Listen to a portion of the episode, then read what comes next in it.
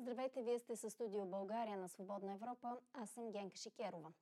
Още един мъртъв мъж с прякор. През почивните дни стана ясно, че издирвания с червена бюлетина на Интерпол Ангел Христов, известен като единия от братята Галеви, е починал в България. Новината повдигна много въпроси. Как е влязал в България? Излизал ли е въобще от България? Как, от какво и кога точно е починал?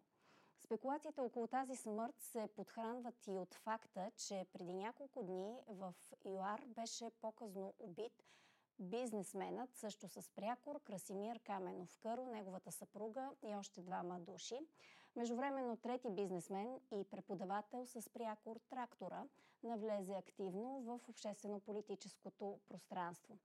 Какво се случва? Ще се опитваме да изясняваме детайли с колегата журналист Иван Бакалов, редактор на сайта Евесник. Здравей, Иване!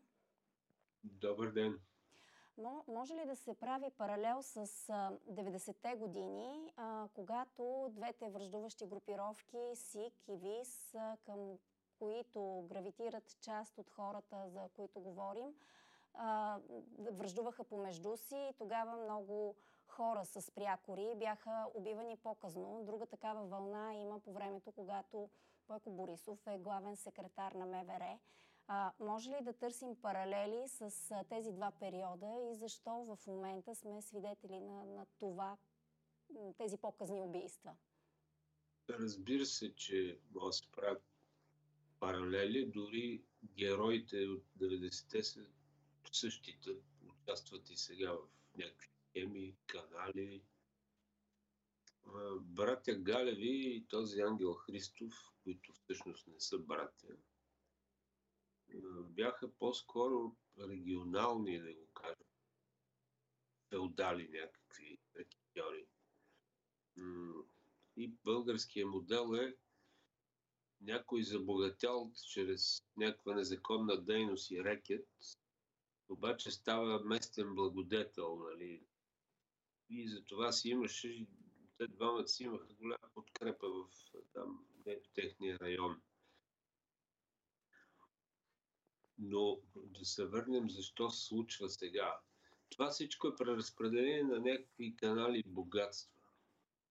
Убийството на Кърво в Южна Африка, свързано и с разместване по върховете. Значи, тази разлъка, да я наречем, между главният прокурор Гешев и бившия премьер Борисов, той му беше един така стабилен чадър спираше всякакви опити да се разследва Борисов. Така замръчкваше ги. Нали, все едно, че няма нищо там в едно или друго разследване. И сега изведнъж се обърна срещу него и това много напомня нали, някакъв сблъсък между Къро и Таки в вчера някакви съдружници заедно се делили бизнес. Има някаква връзка която ние не можем да установим точно. Ние нямаме и служби, които да установят. Значи нашите служби са пробити, пробита бъчва е МВР, пробита бъчва са службите, от тях не може да се очаква нищо. Те могат само помощ да оказват на престъпниците. Затова, като говориха тук за чистка, много хора искаха чистка на служби, на институции, да се очисти наследството на Борисов нали, след първите избори, първото правителство, което нали, то просъществува 9 месеца и не можа да извърши нищо. Сега имаше запис от тяхното там обсъждане на партийното ръководство, в което се употреби тази дума, че трябва да се изчистят шефове на агенции, служби и така нататък. И хората взеха да викат, леле, това е преврат, фашизъм, е, дали Аз обаче било... искам да, да те върна отново към а, братя Галеви и въобще преплитането на тези имена. Тяхното име, а, с техните имена по-скоро, на двамата, които всъщност не са братя, но са известни като Галеви, а, стана причина а, Румен Петков а, да подаде оставка а, като вътрешен да. министр, във време, в което Бойко Борисов беше а, главен секретар, ако не се лъжа, а пък срещата между Румен Петков и братя Галеви а, беше а, а, осъществена с посредничеството на Алексей Петров. Да. Не беше вече главен секретар Бойко. Това беше правителство на Тройната коалиция. Бойко беше се вече оттеглил като главен секретар, Румен Петков, вътрешен министр. А, всичките тези са бивши барети. Алексей Петров, трактора, братя Галеви, не само бивши барети, ами братя Галеви бяха назначени в ГД Алексей Петров в ДАНС, новоучредената. Това са хора, които от подземния свят минават в светло държавни служби, след това пак подземния свят. Сега да кажем, Алексей Петров си има официален бизнес, но Алексей Петров беше нарочен за октопод, така се каже разработката срещу него, организирана престъпна група и прочее. И това нищо не беше доказано в съда. Сега там да не задълбаваме в този детайл, нали? Но... но за сметка на това станаха и аз, стана ясно, че имат изострени отношения с Бойко Борисов, а сега разбираме от самия Алексей Петров, че Бойко Борисов го търси за да стоплят отношенията и той пак се явява някакъв говорител и посредник на нещо. Защо? Ами, айде това да как мога да си го обясним? Не можем. Той вече никой Алексей Петров, в смисъл, има си бизнес, преподава там национална сигурност ли беше в УНСС. В Пловдивския университет. А, Шеф на катедра е даже. Преди това и в... Няма значение. А, кой никой не го е назначал за никакъв? Как е възможно изведнъж се явява автор, излиза, цитират го нещо, Бойко Борисов го цитира няколко пъти в тези. Може би той фокусира внимание върху него. Не знам каква е причината. Но освен да, понеже изредихме, че тия тримата са барети и Пашата е барета, една от скритите фигури на заден план, приближен на Борисов. Румен Николов Пашата, да кажем, той е член на, в смисъл свързване с групировката СИК, конкурента на, на ВИС. И, да, и е един от хората, с когото се свързва и Бойко Борисов. Това, това го уточнявам, за да е ясно. Борисов беше най-добрата барета във Варшавския договор. Това е Борисов за пащата. Го казва. Едно интервю от преди 90-те години. Не ми, като стана главен секретар, грешка. Добре, продължи си мисълта за, за пашата. Всички тия хора, Пашата, барети бивши, те се направиха заедно групировки с едни други, дето им викаха хората мутри. Това са борческите групировки, още наричани. Сега има хора, които 90-те години са били на 10-15 години. Те не знаят много какво се е случвало и какво беше. А сега са вече хора по на 30 и 40.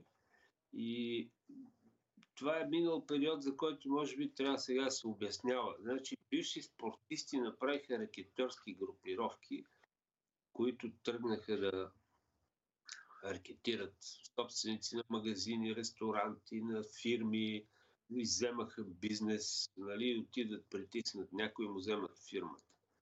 Е, такива безобразия. И това беше свързано и с много други бандитски дейности, като кражби на коли. Значи, в 90-те години към средата България имаше чудовищно ниво на кражби на коли. Примерно, само официалните бяха 30 нещо хиляди годишно към 40 хиляди. А пък а, неофициално повечето случаи оставаха скрити. В смисъл, краднат му колата и му искат откуп после. Човек си я взима, даже не се обажда в полицията. Отделно те затеха контрабандните канали за проституцията, да не говорим. Нали? Това са класическите на престъпността дейности. Казарт, проституция, кражби, контрабанда на всякакъв вид стоки, нали? но влязоха и в наркотиците. И с това започнаха големи убийства, защото там са големите пари. Почнаха си делят територии. А, и... Братя Галеви как точно се вписват в целия този сюжет, който очертаваш, защото очевидно, независимо, че казваш, че те са някакси по, по-регионално са се ориентирали, да, те са някакъв фактор. Но са фактор, защото и политически партии се нуждали от тяхна подкрепа. Значи всички групировки или там, които имат пари, и то такива пари, дето пари в брой, дето се вика на, на пачки, които могат да се използват за каквато и да е дейност, без да се доказва происход. Та, такива хора са търсени, дето могат да извадят пари в броя, те ги вадят от незаконна дейност. В... И, и затова Галеви са, са преплитали с политици и с всякакви. В момента а, причините за, за смъртта на, на, на Ангел Христов, причината за смъртта на Ангел Христов е свързана с сериозни спекулации. А, доколко е така естествен инфаркта и доколко може да, да е предизвикан. А, много ли сме мнителни или наистина има повод а, да, да подлагаме на съмнение официалната версия? съжаление, има такива средства в днешно време, че може да се предизвика инфаркт и да не останат никакви следи в химически анализ, не може да докаже нищо. Вещества, които се разтварят. А, той беше осъден, както и другия. И избягаха, предупредени на време, избягаха, живееха, обаче явно не им понася добре живота, издирван от Интерпол в чужбина и този се е прибрал в България, защото знае, че тук може да пребивава и никой да не знае и да не го закача. Че даже отишъл в собственото си там имение на село. Разбира се, те казаха, починал в болница частна, ма те в болницата отрича. И той като местен феодал и такъв благодетел, нали, със сигурност има отношение с тази болница. Ами има, да. Само да, да кажа, защото вчера проверявах основния собственик на тази болница. Всъщност а, и преди е ставал известен с това, че е давал а, така да се каже, извинителни бележки по време на делата на Ангел Христов, които са били повод а, така, за, за отлагането и също така е бил кандидат за общински съветник от а, партия, която в местните медии се свързва с а, братята Галеви. Това го слагам в скоба, заради това, че така, а, да. със собственика на болницата може би е някакъв вид личен лекар бил на, на Ангел Христов. Разбира се, че го потърсят. Разбира се, че може да е починал и в болницата в опит да го спасяват. Нали. Работа е, че ако ги гледаме един по един, всички такива фигури от подземния свят големи, в такива моменти изчезват чужби преди да бъдат арестувани, дори с присъди, без присъди. Ето, например, така речения Таки, прякора му, и този Брендо. Те са Брендо е толкова прочут наркотрафикант европейски с присъди в няколко държави и сега живее в Украина, украински гражданин. Аз бас държа, че Брендо се прибира редовно тук, пребивава в България. За Такия също, който беше издирван, после успеха да го издирват, пък какво стана, той е известен нали, в този нелегален бизнес, като Таки миналата година, лятото е сниман в центъра на София от Папарак. Тази снимка е разпратена на различни медии, никога не е излизала, защото това подсказва, че самите медии се страхуват или са под контрол и не трябва да се пуска. Аз я имам и съм се приготвил да я публикувам заедно с един материал за... Отскоро я имам Снимката на Таки от София през миналата година, така ли? София миналото лято, актуална снимка направена и никой не го закача. Той си е влизал, излизал, според мен сега може би за, след този шум с брат Галев, Ангел Христов, може да е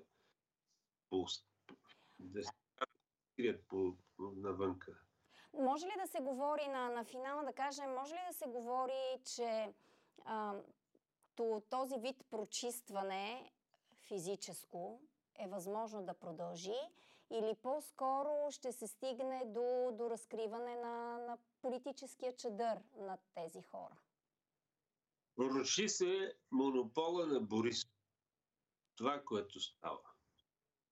Значи Бойко Борисов като премьер толкова време, преди това главен секретар, установи постепенно един монопол и върху престъпната дейност. Той из... забрани някакви групировки, канали и бяха оставени да действат други, може би свързани с него или така. Той е благосклонен по някакви причини към тях, да кажем. Така че имаше някаква монополизация и някакъв стабилен ред. И сега, тъй като се руши тази монополизация и ред, започват да се убиват кой да наделее. Аз така го обяснявам тия раздвижвания в престъпния свят. Добре. И ще още, сигурно ще има още това разпределение на но, с две думи, ние сме пробита държава. МВР е пробита, там е пълно, както как говорят хора от тия, които имат наблюдение отвътре. Пълно е с хора, свързани с СИК. Това е резултат от толкова години управление на Борисов. Има пълна безнаказаност за такива хора. Знаете, Маргините, братята, един избяга в чужбина, като дойде ред да го оставят, другия там се разболяваха се. Недосегаеми. Както тия дето таки, кърво, разни. И тъй като са недосегаеми години наред не, не ги обезпокоява прокуратура и съд или, или като момента, в който ги притесни нещо, те оплят граница. И резултатът е следния, избиват се. Добре, предстои да, да проследим а, какво ще се случи и в каква посока, защото единственото, което можем да правим в тази ситуация е да гледаме. Много ти благодаря за този анализ. Вие четете още новини на сайта на Свободна Европа. Приятен ден!